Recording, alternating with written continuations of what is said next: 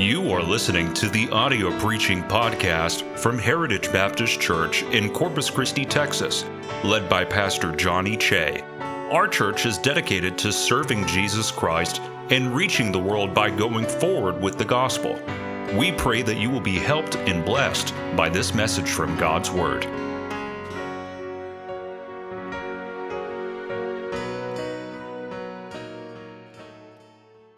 Brother Danny, I'm sorry about throwing a pick six in the red zone, but I figured you all are Dallas Cowboys fans and you're used to that. But then I remembered you are Dallas Cowboys fans. You probably don't even know what the red zone is, do you?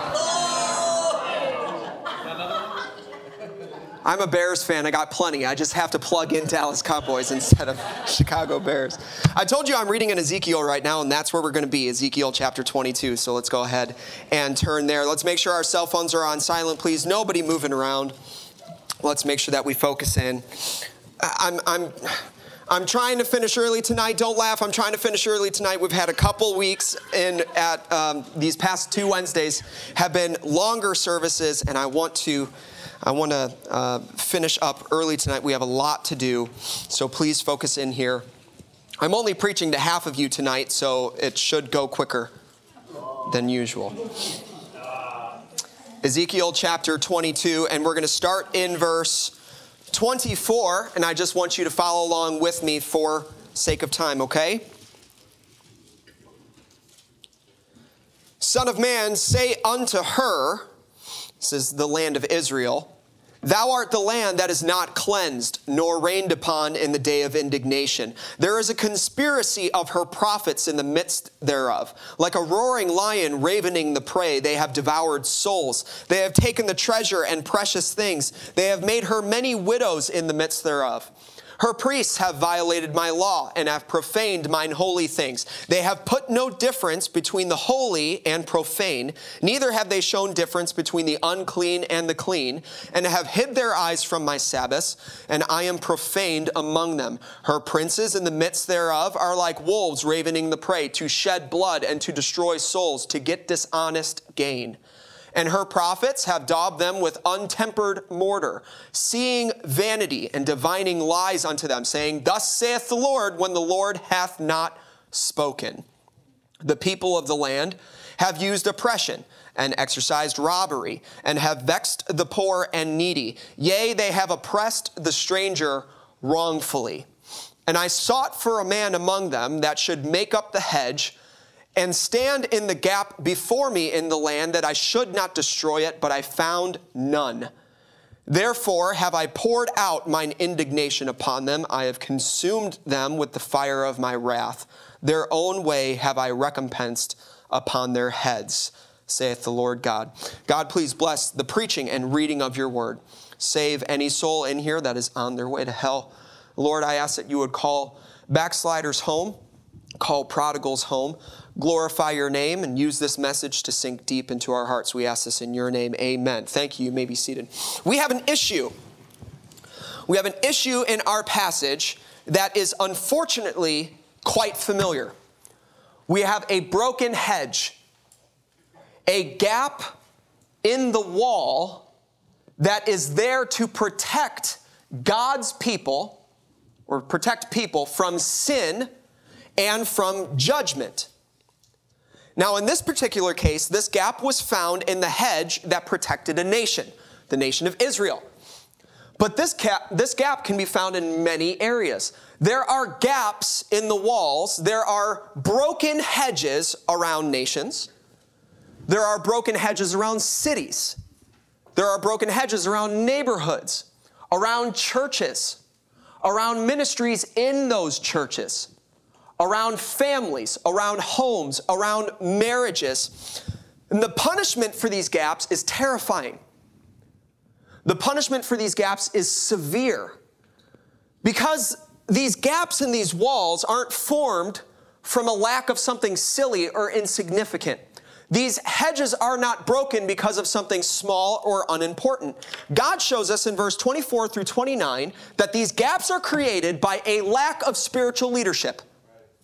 So that's why he calls out the prophets first. in verse 25 and verse 28. The ones who are called to proclaim God's word to the people. But they're not proclaiming God's word to the people.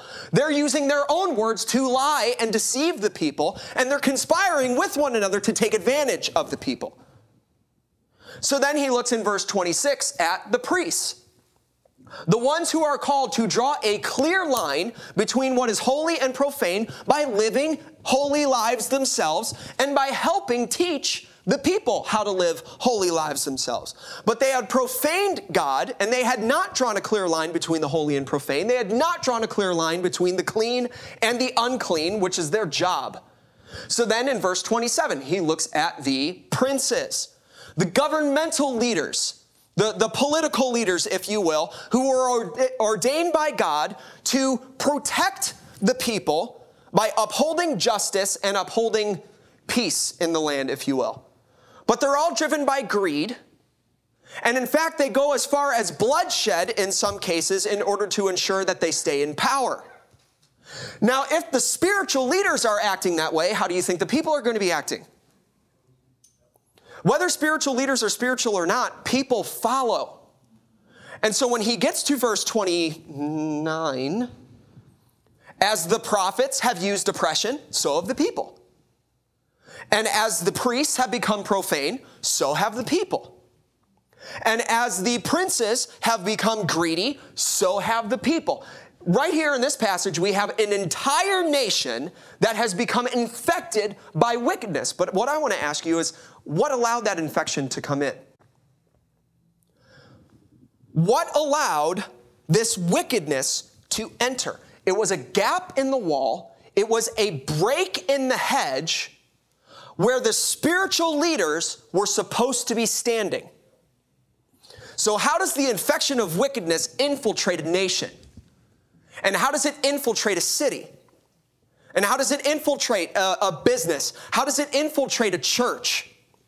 How does it infiltrate a family? How does it infiltrate a home? How does it infiltrate a, a, a ministry? How does it infiltrate a marriage? It infiltrates through a lack of spiritual leadership. When the spiritual leaders fail to stand where they ought to stand, their absence leaves a gap that invites sin. But it not only invites sin, it summons the indignation and wrath of God because those gaps are not supposed to be there. Sin is not meant to infiltrate the hedge that God set up by giving spiritual leaders. So when it does infiltrate, what is God supposed to do? Leave it alone? God can't leave sin alone. If God's going to leave sin alone, he has to forfeit his holiness. So he can't do that. He will pour out his indignation upon any nation and upon any business, and upon any city, and upon any neighborhood, and upon any church, and upon any ministry, and upon any family, and upon any home, and upon any marriage that allows sin in. He will pour out his indignation upon it. He will consume it with his wrath. He will put he will turn upon it the works of their own hands, I think is what he says. How does he say it? He will recompense their way upon their heads. But he is a gracious God, is he not? And he is slow to anger and he is very merciful. So before he punishes, he searches. And before he reproves, he seeks. And before he pours out his fury because of the gap, he looks for somebody that should make up the hedge and stand in the gap before him that he should not destroy what is behind that hedge. Now, everyone, stop, close your Bible, put your finger in it because we're looking back, but stop and don't look. Okay? Don't look. Don't be cheating. Anyone cheating? I want you to take note of a very interesting word in this, in this verse. And it's a word that I never noticed before. And it's a word that I never noticed before in this verse, although I have heard it quoted very many times. And I think I haven't noticed it because a lot of times when we quote it, we quote it incorrectly. I see some of you looking down, and I'm going to call your name for cheating. I'm going to take away 100 points because it was a woman that I saw doing it. So, with, without looking, and, and uh, please don't be embarrassed, please don't be afraid, but any, any man in here who can stand up and quote that verse, the, the one about standing in the gap, as best as you can. Now, I already asked you this morning, so you're disqualified. But who, who can stand up and quote that verse as best as they can? Oh, guys, you are fueling my message tonight. I sought for a man among you. Anybody? Come on. No one? No one at all. Someone's got to give it a try. Brother Ben, give it a try. I sought for a man among them that should stand in the gap. Close. Okay, yeah. See, you can't do worse. You can't do worse than that. So, it, who wants who wants to try? Who wants to try? Brother Danny? No. Brother Luke, you want to give it a try? Not without reading. Okay. Good thing I ran this experiment this morning. And again, you gentlemen are just fueling my message here. Here's, I asked my brother to do it. I asked Brother Ben to do it. I asked a couple other people to do it. And here's what they said I sought for a man among them to make up the hedge and stand in the gap, but I found none. Right? Would a lot of people say, yeah, yeah, that's pretty much what the verse says. Okay? Sought for a man among them to make up the hedge, stand in the gap before him in land. Brother Dusty, you want to give it a try? Okay, perfect. open it up, open it up. Okay, o- open the Bible up and see what it says. How about this? Since you were of no help in my experiment, what do you think the word is? It's in the, it's in the first two phrases, okay? It's in the first two phrases. What do you think the word is that stood out to me? And I sought for a man among them that should make up the hedge. Make? No. Some of you said make up. That's two words. I asked for one. Huh? Among? No. Should. Who said should? Okay, wait a second. Wait a second. God said should. I sought for a man among them that should make up the hedge. God, watch this, watch this now. God was not just looking for someone who was able to make up the hedge. Otherwise, this would say, I sought for a man among them who could make up the hedge. He was not just searching for somebody who was willing to make up the hedge. Otherwise, he would have said, and I sought for a man among them who would make up the hedge. He was looking for somebody who was supposed to make up the hedge. So he said, I sought for a man among them that should. Okay, so listen to what God is saying here. We've got a gap, and it's a gap because of a lack of spiritual leadership. It is letting sin in where it should not be, and I'm searching for somebody to stand in that gap. But I'm not searching for a person that could make up the hedge, and I'm not searching for a woman that would make up the hedge. I'm searching for a man that should make up the hedge. And Brother Matt, if you want to know, that's the title of my message A Man That Should. I am searching for a man that should. I sought for a man among them that should make up the hedge. Now, sometimes the word man can be used to describe people as a whole. Uh, there hath no temptation taken you, but, but such as is common to man. That's not just talking about males, it's talking about females as well. Man shall not live by bread alone. Let no man despise thy youth. It's not just talking about males, it's talking about females. But in this case, he's talking about a man. This is the Hebrew word for a male person. So when there is a lack of spiritual leadership, God starts looking for a man because it is a man that should be standing there. That's why in verse 25 and 28, he calls out the prophets. And then in verse 26, he calls out the priests. And then in verse 27, he calls out not the princesses, the princes. Those are all positions for men prophets, priests, princes. And notice with me, when the men are not leading the way they should lead, the people live in wickedness. So when sin infiltrates a nation, or a city, or a business, or a neighborhood, or a church, or a ministry, or a family, or a home, or a marriage, God asks, Where is the man that should be preventing this from happening? Where is the male spiritual leadership that I have ordained to watch over this nation? Where is the male spiritual leadership that I have ordained to watch over that city? Or that I have ordained to watch over that neighborhood? Where is the pastor that I have called to watch over that church? Where is the man that I have called to lead that ministry? Where is the father that I have chosen to lead that home? Where is the husband that I have chosen to lead that marriage? Look all throughout Scripture, when God needed a spiritual leader, he chose a man. When, he, when God needed somebody to build the ark, he didn't choose any person that could, and he didn't choose a person that would. He sought for a man that should, and he found Noah. And when God needed somebody to deliver his people out of Egypt, he didn't look for a child that could. He didn't look for a woman that would. He sought for a man that should. And he found Moses. When, when God needed a priest, he sought for a man. When God needed a prophet, he sought for a man. When God needed a judge, he sought for a man. When God needed a king, he sought for a man. When God needed apostles, he sought for men.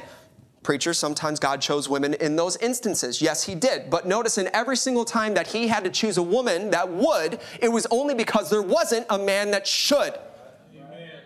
God is searching for men to take charge spiritually. And despite popular, whatever, what's the word that I'm looking for? Popular, popular opinion. Thank you, that word. It's okay to be a man, sir. And ladies, it's okay for a man to be a man. You know, it used to be okay to be a man. And I find I find a lot of things that used to be associated with being a man now all of a sudden are associated with being like a closed-minded jerk. No, it's, it's just called being masculine. Now, God, I'm, I'm, not, I'm not a perfect specimen here, okay? like, please. But it's okay to be, the, uh, to be a man. You know, not even very long ago, heathen society's viewpoint and mindset of manhood was something that held very high regard.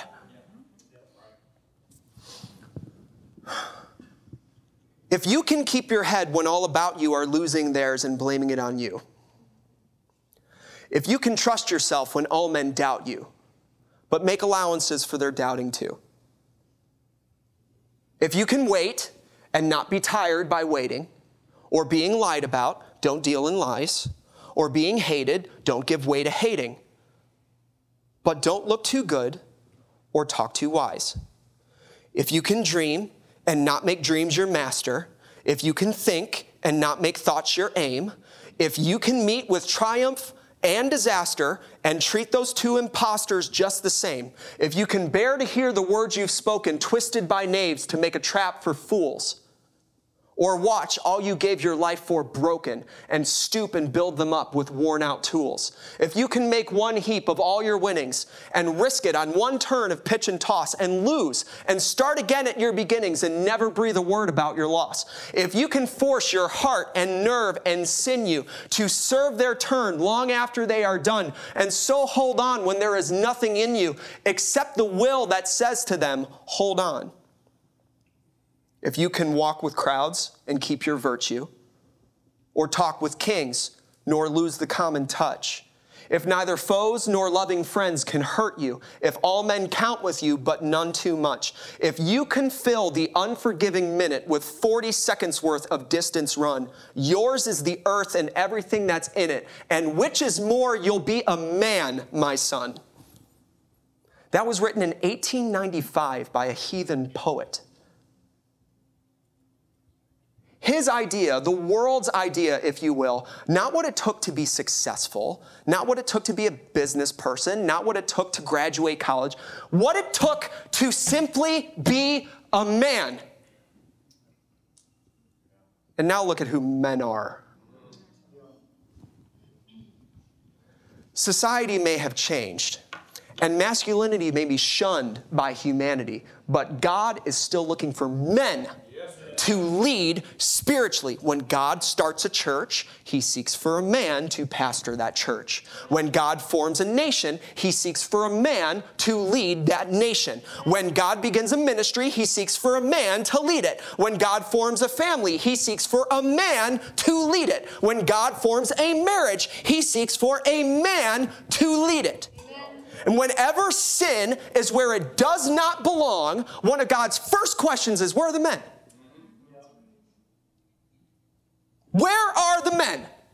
Now, if he can't find a man that should, will he find a woman that would? Would he find a child that could? He has before. But for every one instance where God has allowed a woman or a child to do what a man should do, there are many other instances when God says, if I can't find a man to lead this thing, let it be destroyed.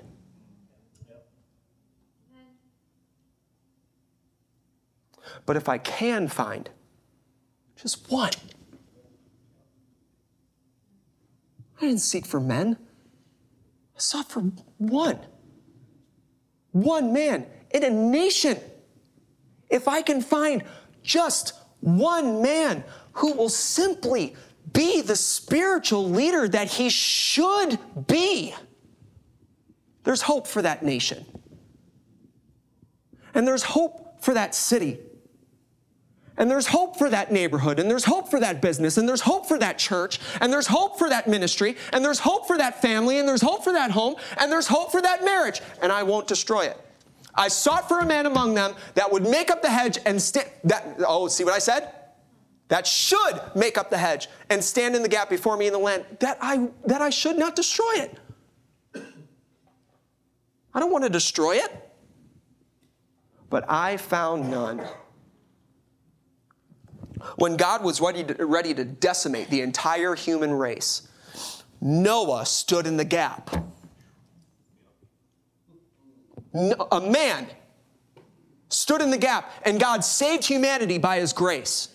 And when God was ready to destroy Israel in the wilderness, Moses stood in the gap.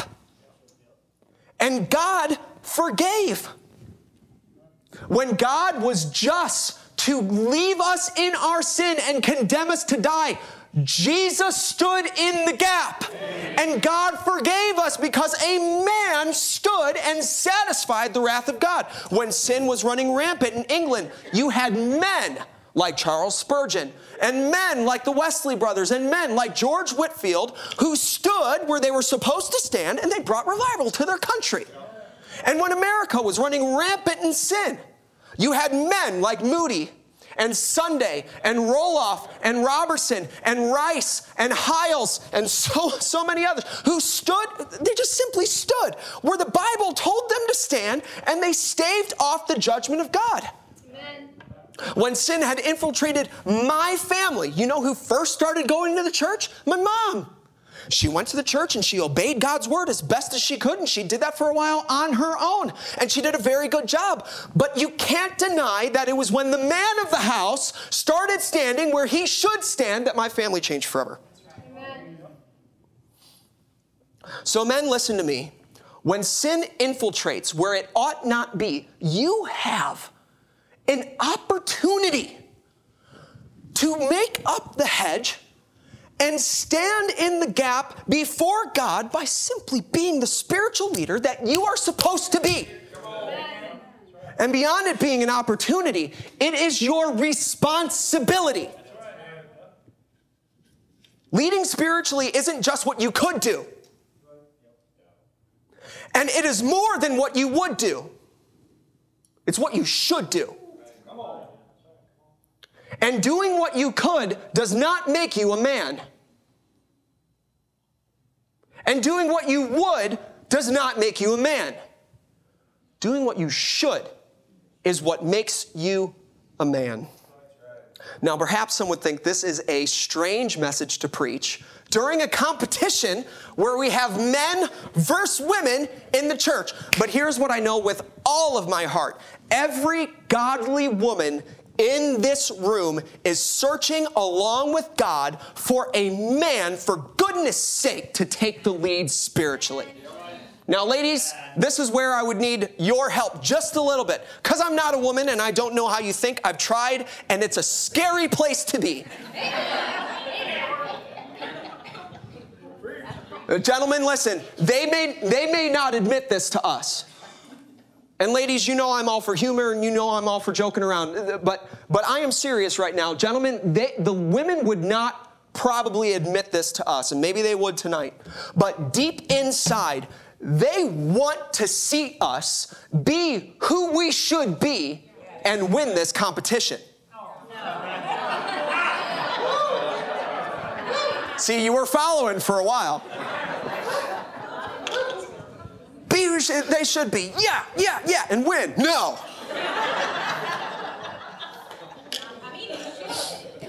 Okay, so let's be honest. Let's be honest here. Let's be honest here. Right, Miss Amanda? Let's be honest here. Any other competition between men and women, if we're talking about sports, if we're talking about things, okay, men would win. This competition, men should win. Men should win. Because we are, should be. And I believe every godly woman wants to follow a godly man who will lead the way that he should. Any female who despises godly male leadership is as wicked as Jezebel herself. And don't think that just because you sit in a Baptist church, you're not a Jezebel. We've, we've had plenty. But every godly lady, every godly lady who is a citizen of some nation, desires to have a godly president.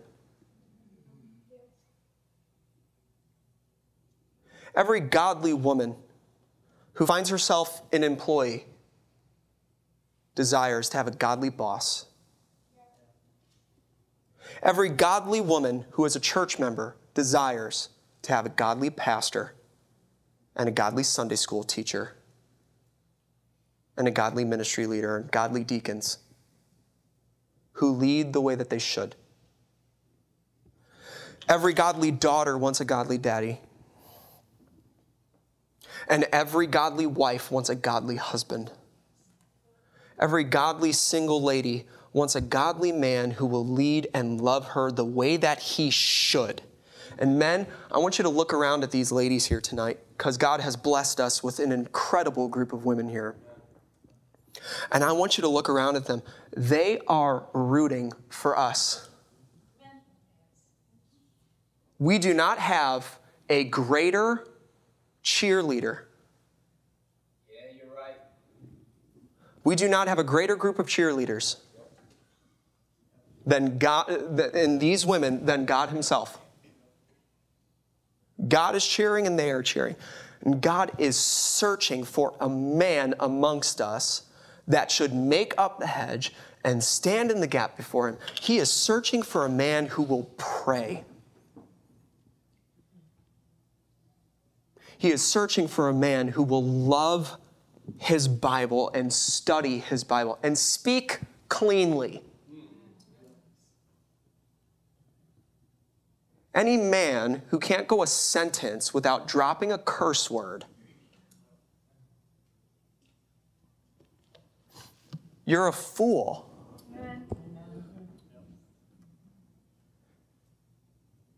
Cursing is a poor excuse for conversation and an open admission of a limited vocabulary and a stunted brain.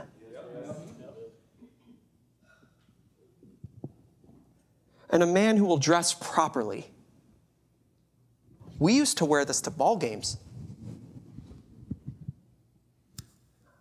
Part of me is kind of glad we don't. but part of me wishes we still had a little bit of our self respect. God is searching for a man who will keep his temper and walk with a purpose.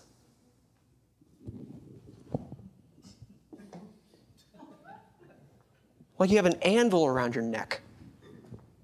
Get your hands out of your pockets and walk, walk. Are you going somewhere? Walk.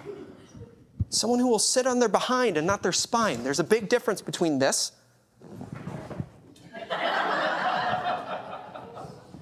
The Lord gave you this to sit on, not, not this. No wonder you walk that way. You're sitting on what you should be standing on. God is searching for a man who will love his wife. You married her. Love the girl.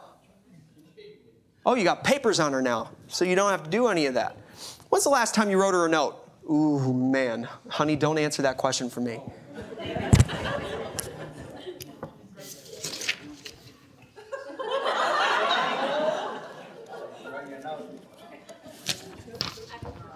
Okay, I'm sorry. It says, I still love you. See all my previous cards for full details. God is looking for a man who will care for his children. I, I, I know they get annoying, and I know they're loud, and I know they're crazy, and I know they don't have any brains. But what do you expect? You're their father.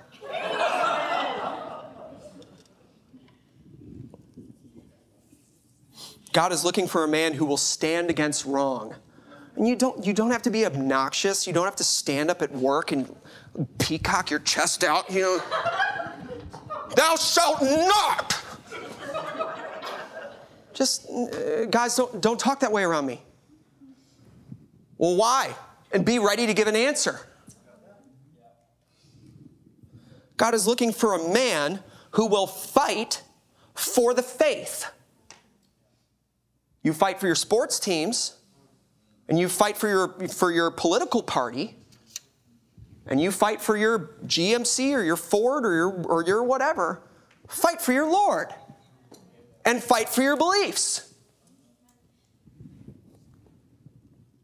God is looking for a man who will win souls. God is looking for a man who will be loyal and be kind,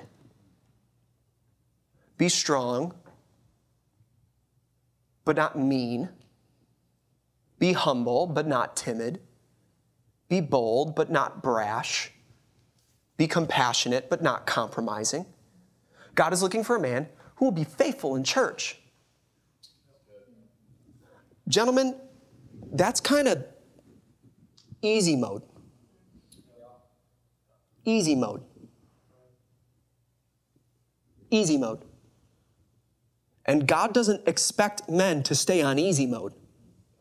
When God has his toughest tasks, he's looking for you, sir. And if you can't do this,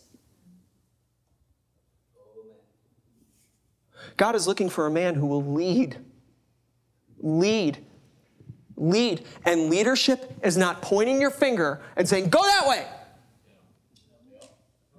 Leadership is getting out in front and when you're in front, people are going to kick you. But remember, if you're getting kicked in the back, it's because you're out in front. Leadership is not go that way. Leadership is getting out in front and holding your hand back and saying, Come this way. And there's a big difference. God is searching. And, gentlemen, I want him to find me. So, where is the man who will say tonight, God, by your grace, I will make up the hedge? I will stand in the gap. Let me be the reason why my nation is spared. Let me be a part of the reason why my city is spared, and my business is spared, and my church is spared, and my family is spared, and my marriage is spared, and my home is spared. Let me not be the reason it's destroyed. What God can do with one man that should. Thank you for listening to our audio preaching podcast. For more information about our ministries, or if you would like to get in contact with us, please visit our website at heritagebaptistcctx.org. May God bless you as you go forward with the gospel this week.